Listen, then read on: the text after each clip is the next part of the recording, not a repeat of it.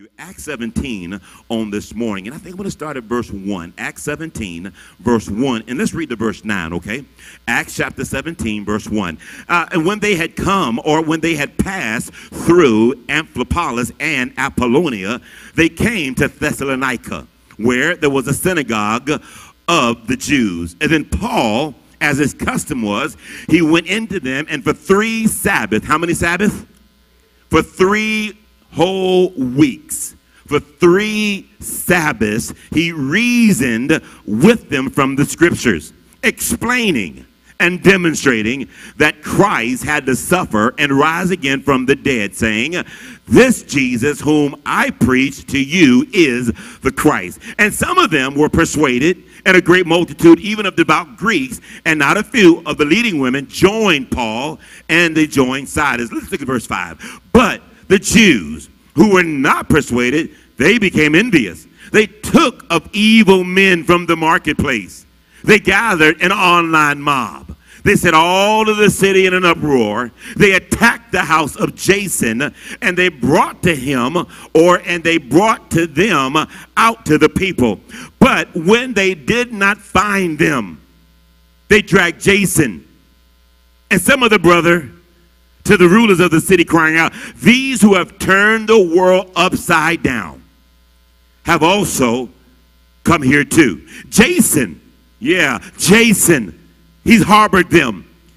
And these are all the act, they're all acting contrary to the decrees of Caesar, saying, There is another king, Jesus. And they troubled the crowd and the rulers of the city when they heard these things. Listen closely verse 9. And so when they had taken security from Jason and the rest, they let them go. And when they had taken bond money from Jason and the rest, they let them go. And when Jason had to put up collateral and the rest, they let them go. Let's go back to verse 7. Jason has harbored them and these are all acting contrary to the decrees of Caesar, saying, There is another king, and his name is Jesus. There is another king, and his name is Jesus. I only have about 12 minutes on today, but I want to talk to you. We preach Jesus. We preach King Jesus. One more time.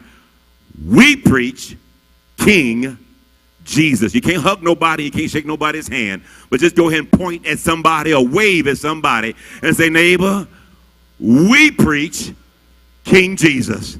Now, if they don't want to talk to you, maybe you can't read their lips because they get their mask on. All right.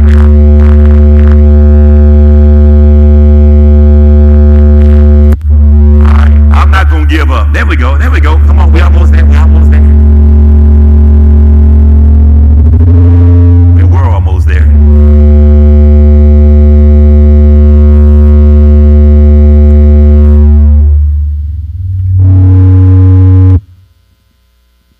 there. to the conclusion that this mic doesn't like me. It likes Brother Crawford and it likes Elder Dalton and it likes everybody else. But when I put it on, maybe the anointing joy is too strong for the mic. I'm just messing. I'm just joking. Don't don't don't record. Oh, I can't I can't help it. It's recorded now. I was just jesting. What the Bible says you shouldn't jest as much. Okay, you're right. Forgive me. I have sinned. I'm sorry. Forgive me. I will never say it again. All right. Not not. Hey, listen. Not a problem. I got to keep rolling. So here we go. Here we go. Um, we preach King Jesus. One more time. Come on, everybody. Say it with me. We preach uh huh. What? King Jesus. Go ahead and take your seats in the presence of the Lord. Now, I'm going to do something. I'm going to reap today what I've sown many, many times. I have no notes today. There are no notes for the LCD. There are no notes online. I have no written notes. These are announcements of Wednesday's event and Tuesday's event.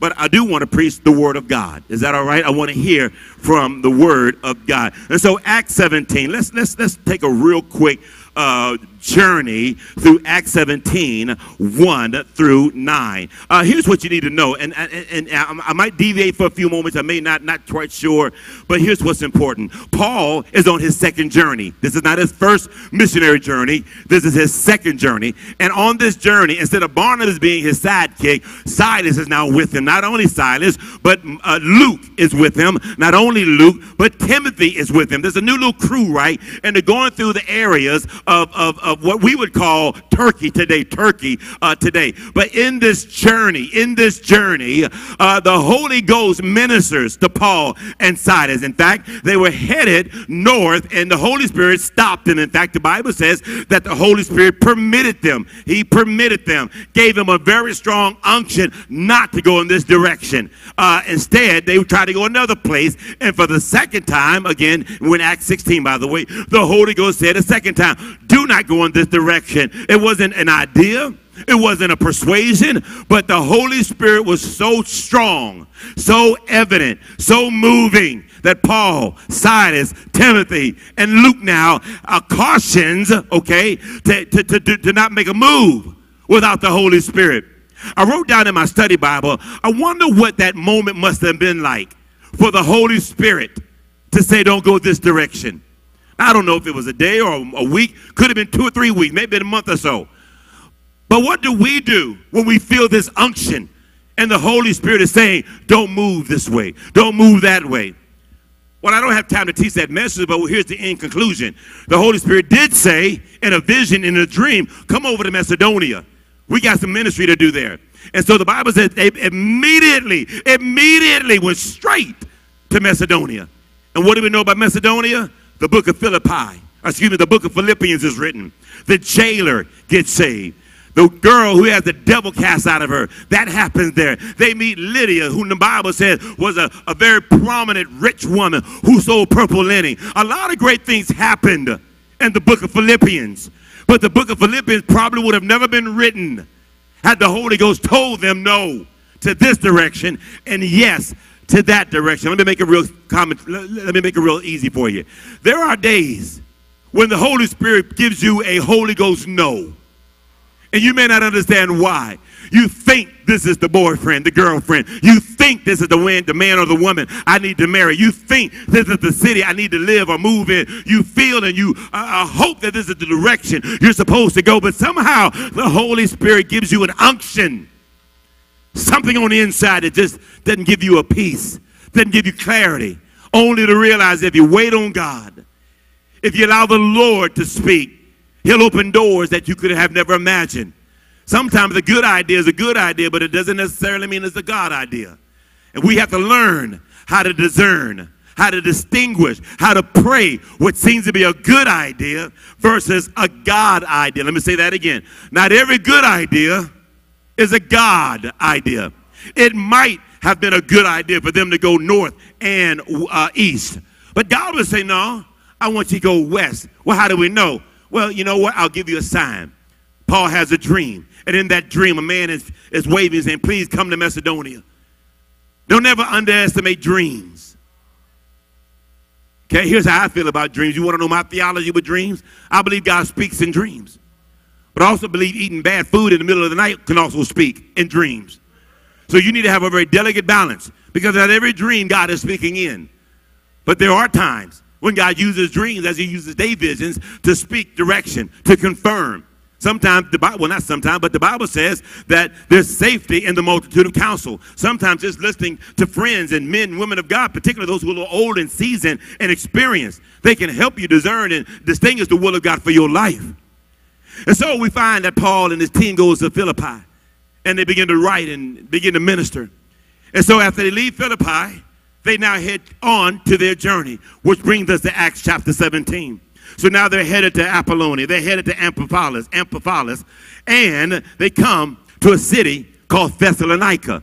Now, what do we know about Thessalonica? Well, we know First Thessalonians is written. We know Second Thessalonians is written. Maybe you didn't know. First and Second Thessalonians are considered the oldest books in the New Testament. I know we think Matthew, Mark, Luke, and John would be because it's the first part of the New Testament, but that wouldn't be true. Matthew, Mark, and Luke were written to sometime between 80 and 85 years after Jesus had died, was buried, and rose and went back to heaven. John didn't come on the scene to another 20 years after that. So the first and the oldest writing we have of the New Testament is First and Second Thessalonians. Some people say maybe Galatians as well. Either way, Thessalonica is now considered that city. Today, if we lived in that day, Thessalonica would be the New York City of the world. A lot of commerce, a lot of money, a lot of business, but also, Pastor Tim, a lot of sin, a lot of debauchery, and a, a, lot of pride. It was a very rich city. It was a very popular city. It was in the middle of a trade route. And so in Thessalonica, they had it going on. You know, when I read this earlier this week, I said, God, it kind of reminds me of Charlotte. You know, Charlotte's an up and coming city. We got all of the big banks, we got a whole lot of corporations and textiles, and a lot of great things happening. And sometimes I wonder, does the spirit of greed live in the city of Charlotte because of all of the banking and all of the corporation, yet young but yet old, yet new but yet on the way? I wonder sometimes, is our city steeped with too much greed? I, I, I have to deal with that at another time. So, what else do we know about Thessalonica? Well, unlike Berea, Unlike Philippi, unlike so many other cities that Paul had journeyed to, Thessalonica was a city where there was some evil people. Evil people. In fact, let's keep reading. Verse 2, Paul, Bible says, as his custom was, he went, and for three Sabbath reasons with them, that is the Jewish population, you had to have 10 or more Jewish males to have a synagogue. So apparently they had at least 10 Jewish males, and Paul went, as it was his custom, to teach and preach from the scriptures. And here's what he was doing he was explaining and he was demonstrating. Okay? I won't be long today. He was explaining and he was demonstrating that Jesus is the Christ. He uses scripture. Now, wait a minute. He can't use the New Testament because the New Testament isn't written yet. So he has to go from Moses, or excuse me, he has to go from the law and the prophets. In other words, everywhere from Genesis to Malachi, he gives them the word of God. And every time you read about a Messiah, every time you read about a certain Messiah in the Old Testament, I'm here to tell you that this Messiah has actually come. His name is Jesus. He is the Christ. So many things that was prophesied and foretold about him in the Old Testament has now come to pass in the last several years. Now, Oh boy, here we go. Now, why is this important? Because remember, Paul didn't have a, a, New Testament manual. He, he, didn't, he can't show his pictures online with Jesus. Uh, in fact, Paul never met Jesus. He never met Jesus in the flesh. He has a divine revelation. He's on the road to Damascus and he has a, a spiritual epiphany and a revelation, and Jesus deals with him through vision and through revelation. Now, why is this important? Two thirds of the New Testament is written by a man who never met Jesus. But yet we believe in what the Word of God is saying. We believe in what the scriptures are saying. How important is that? Revelation. Someone say revelation. I was on a walk this past week and I, I did a six mile walk. Uh, uh, who can I talk to? I need to find somebody who's going to say, Keep on walking, Pastor. Keep on walking, Pastor. Six mile, I feel good too. But on that walk, I'm telling you right now, I've been thinking about them Ram trucks. I said, boy, one of these days, one of these days, one of these days, I'm going to give me one of those Ram 1500 trucks. And, and I try to spiritualize it, or I try to over spiritualize it. I said, Ram, R stands for revelation. A stands for application. I said, that feels good, but we need one more. M, that stands for manifestation. I said, Lord, may the church have revelation, may we have application, and may there be a manifestation. Now, I didn't realize that would be in Acts chapter 17 because the Bible says Paul gives the application, but then there was demonstration. And if the church is going to survive in 2020 in this post COVID world, it's going to have to be a little bit more than A and B selections. It's going to have to be a little bit more than a dry Sunday school service. It's going to have to be a little bit more than just good, okay, that'll pass preaching and teaching. We got to have a divine revelation how to survive, how to be saved, how to stay saved. We're going to have to have to apply it to our lives. This can't be the world where we say, do as I say, not as I do. We've lived that, been that, done that that got the t-shirt and, and the bumper sticker. But now as leaders, as church people, this millennial crowd are saying we could care less about the songs, we could care less about the building, we could care less about the stained glass. We want to know, are you living and is it real to you? Revelation, application, and then there has to be some type of manifestation. And that's what I'm believing God for in our services. Manifestations. Something that man can't concoct something that uh, committees can't rehearse. But you just have to be like in the upper room, waiting and praying and expecting. And then there's a move of God. You can call it manifestation, you can call it demonstration. It doesn't matter to me. Paul says, the Bible says he was ministering with both application and demonstration. But not something very interesting happens right here in verse 5. But the Jews who were not persuaded, they became envious. Can I stop with that one? Throw me that title if you don't mind. Just throw it to me. I can catch. I hope if you can throw. Praise the Lord. Thank you, man. All right. Now, listen, let me say this real quick. I'm, I'm about halfway finished here. Thank you, sir. Now, real quick. Uh, Let's go back to Thessalonica for a moment. Remember now, this is a very arrogant, prideful, boasting, prosperous city. Unlike most cities, they didn't really care to hear what Paul had to say. In fact, they were not even neutral. What did they do? The Bible said that they became envious. I had to put the pause right there for a moment. And I said, you know what? The spirit of envious is always cousins or second cousins to the spirit of murder. When a person can't murder you, they'll become envious of you. When a person can't kill you altogether, they become jealous of you. The Holy Ghost reminded me ain't, ain't nobody but one person has the right and the order of being jealous, and that's God. Only God has a biblical mandate to be jealous. The Bible says he is jealous over us. He is jealous for us. And nobody in the earth, like you and me, should ever be jealous for one another, right?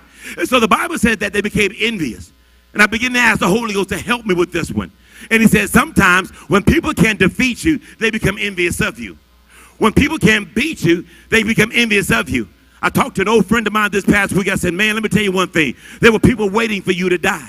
There were people literally holding their breath, couldn't wait for you to fold like a cheap suit. But instead of them folding, instead of you folding, and instead of you dying, you're surviving, you're, you're growing, you're sustaining, you're being prospered. And he said, Pastor Mike, thank you. I needed to hear that. He got to laughing on the phone. I got to laughing with him. I said, because you're in good company. There are people who've been waiting and waiting and waiting. When is he going to die? When is he going to have a nervous breakdown? When are they going to fold? When are they going to close? When is this and when is that? I'm here to tell you, you ain't seen nothing yet.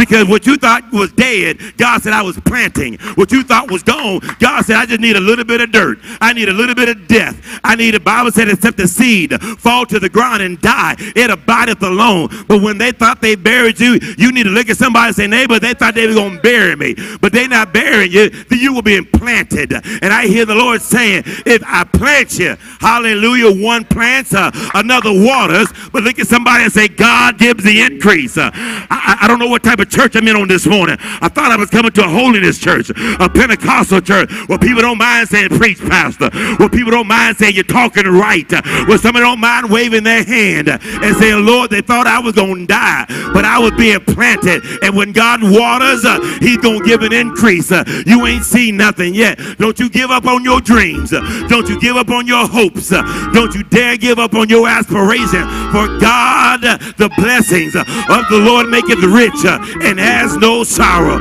Somebody just wave their hand and say, Lord, I thank you. But the Bible said they became envious. Be careful when people are envious of you. People will get mad at you. They don't know why they're mad at you. You know why? Because they're jealous and envious. You survived things that they couldn't have survived. You're still smiling and still loving on people, still being friendly, and you still got your right mind uh, when they didn't make it through that same storm. So the Bible says, please take your seats. I'm almost finished. The Bible says that they, they, they, they got envious. And, and, and watch this, Brother Hunt. It wasn't enough for them to be envious, but they and got a mob. I don't know about you, but it, it seems like you can't say nothing online without a mob squad coming your way. Not only did they get a mob, they went to the ghetto. They went to the worst part of the city and they found some ungodly, unfriendly men. They went and got some roughnecks. They went and got some, some beat down men and said, Listen, we got a man named Paul and his team in town. We want you to rough them up, make them feel such a way. And guess what? They did just that. But when they couldn't find Paul, the Bible said they went to the house of Jason. Now, here's the truth. We don't know a lot about Jason. The Bible doesn't say a lot about Jason. But I wrote in my notes, God, thank you for Jason generation. Men and women who are willing to harbor and host uh, men and women of God. I may not be the preacher. I may not not be the musician, I may not be the lead teacher, but I got a spirit of serving, a spirit of supporting. I'll pray with you. I'll open my home. I'll let you borrow the car. I'll do whatever it takes to see the gospel go forth. There will be some Jasons planted in your life. They won't have big personalities. They won't have a big title. They're just help. Uh, they're here to help the process. They're here to see the gospel preached. I got to keep moving real quick. Almost finished. And so the Bible said when they couldn't find Paul and his team, they brought Jason and his team out, brought them to the magistrate and say, here are these. And they're with these people who have turned the city or turned the world upside down. I got to stop right here for a moment because I want the people, of, I want the world to say about our church, these are they who have come and they have turned the world upside down.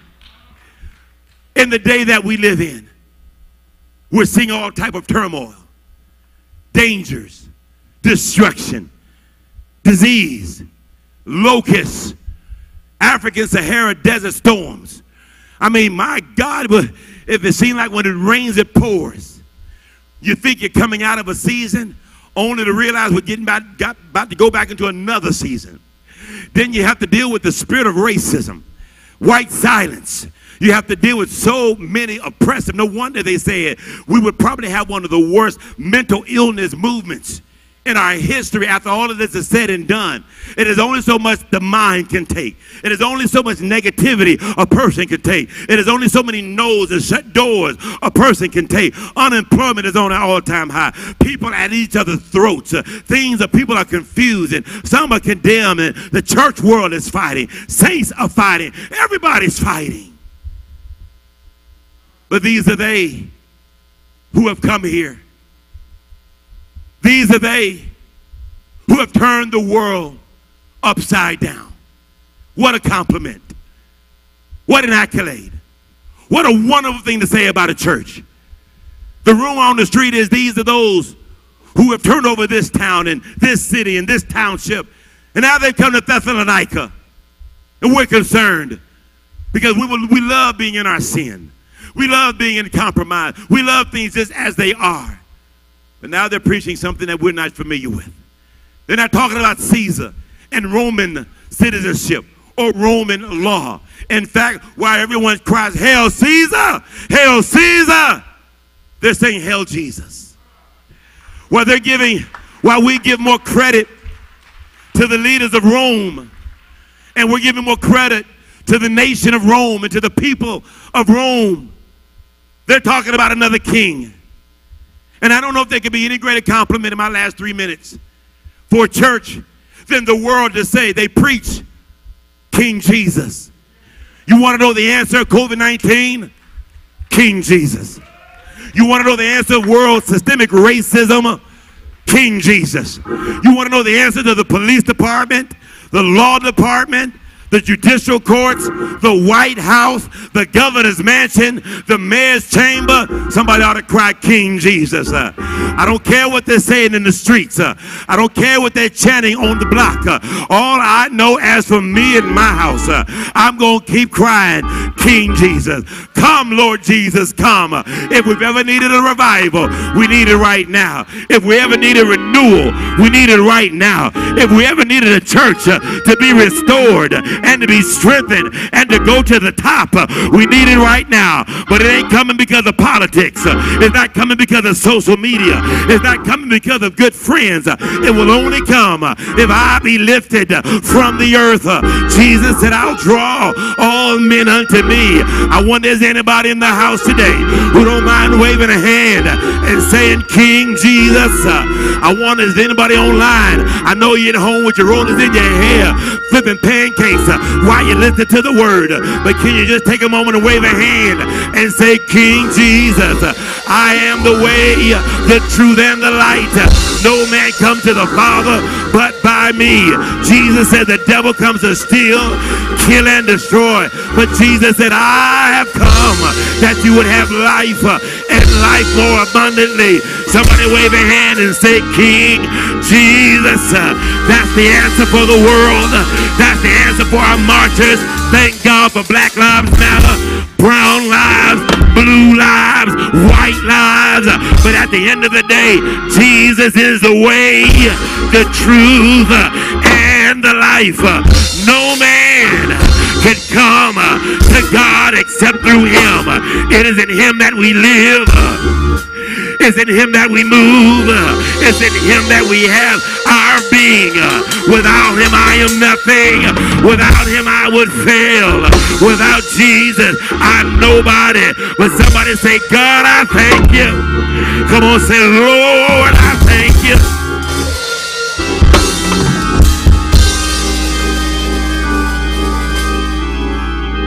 About 6:45 this morning, I went for a little walk in my time of prayer. I heard the Holy Ghost say, Freedom is not free. I said, What did you say, Holy Ghost? He said, Freedom is not free. We're celebrating Juneteenth, the emancipation of slaves in 1865. This coming weekend, we'll celebrate the freedom of our country since 1776. Fourth of July. No fireworks, by the way, downtown Charlotte this year. So it's yet still an unusual season for us. But while we celebrate Juneteenth and while we celebrate Fourth of July, the greatest freedom is in Christ Jesus. But that freedom ain't free. It's going to cost you something. They said, Jason, oh, I can't wait to meet Jason when we get to heaven. We don't know a lot about Jason, but he was one of those unsung heroes who sat in the second chariot, who made it happen for so many others. They said, Jason, before we let you go, you're going to have to put up a little bail. You're going to have to put up a little bond money. You're going to have to put up a little security. And the Bible says that he did just that, he and those who were with him. And the Holy Ghost said, for Jason had been freed, he had to pay something. And the Holy Ghost said, tell the people that freedom isn't free. It's going to cost you self denial, self ambition, You'll have to learn how to deny yourself.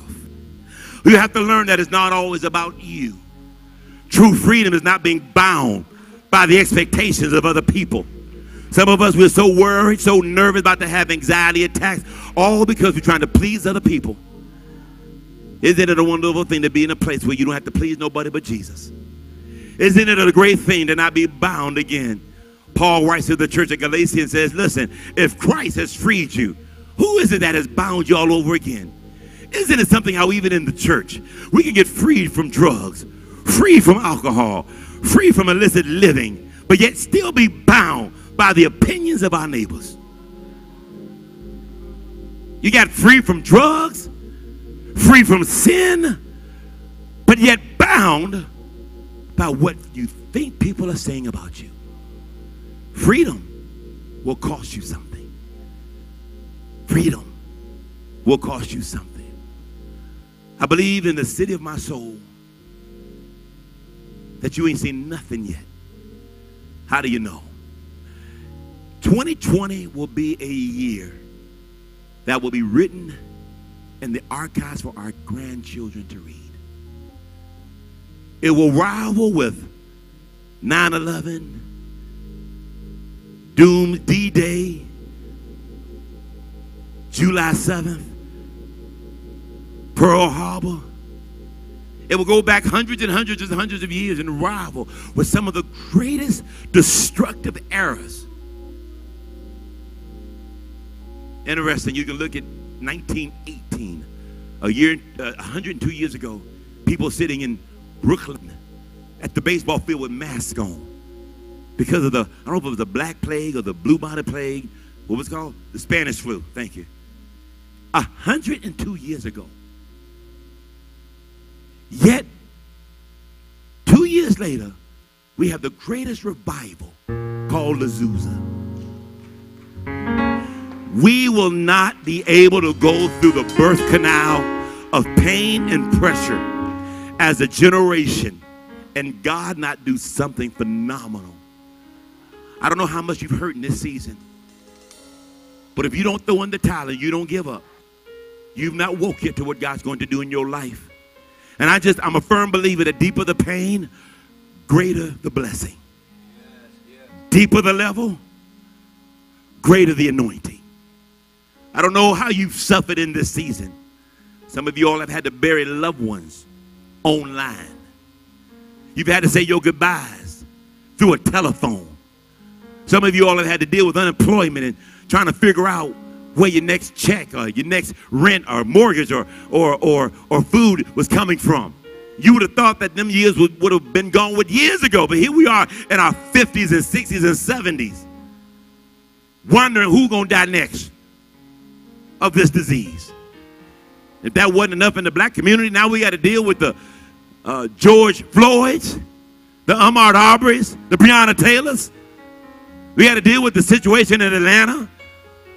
Now the situation in in in, in uh, this recent situation, young man was it happened a year ago, but now it's coming to the light. Colorado, Aurora, thank you, Colorado. And all the boy was saying is, I'm just different from everybody. I can't breathe. I'm different. Sounds like my son. Sounds like your daughter. Sounds like your grandbaby. This takes a toll and an attack on our minds. We're not too sure if we've seen the worst of this. You've got division in governmental ranks. You've got an election coming that seemingly again you'll have to choose between the fox and the wolf whose bite is less. These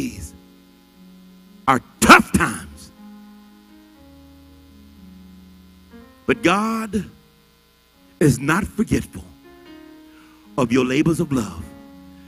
And the Bible says, particularly the labors of love you show to the saints. There's something about staying connected, staying committed, staying undercover. Bible reminds us in Isaiah 61, he says, For your shame and for your pain, I'm going to give you double. Zechariah 9 12, I will restore. And not only restore, but I will restore double. Joel chapter 2, everything that the locust, the palmer worm, the cankerworm, the chewing locust, the swarming locust, all of these great enemies, God said that I allowed. He says, I, I'm going to restore those things back to you. So this is why I'm a firm believer today. And I'm not being arrogant. I'm not being cocky. I'm not acting out, out of myself. But I am convinced in the word of God, weeping may endure for a night, but joy comes in the morning. I'm convinced right now that many are the afflictions of the righteous. Come on, stand to your feet. But the Lord, the Lord brings you out of them all.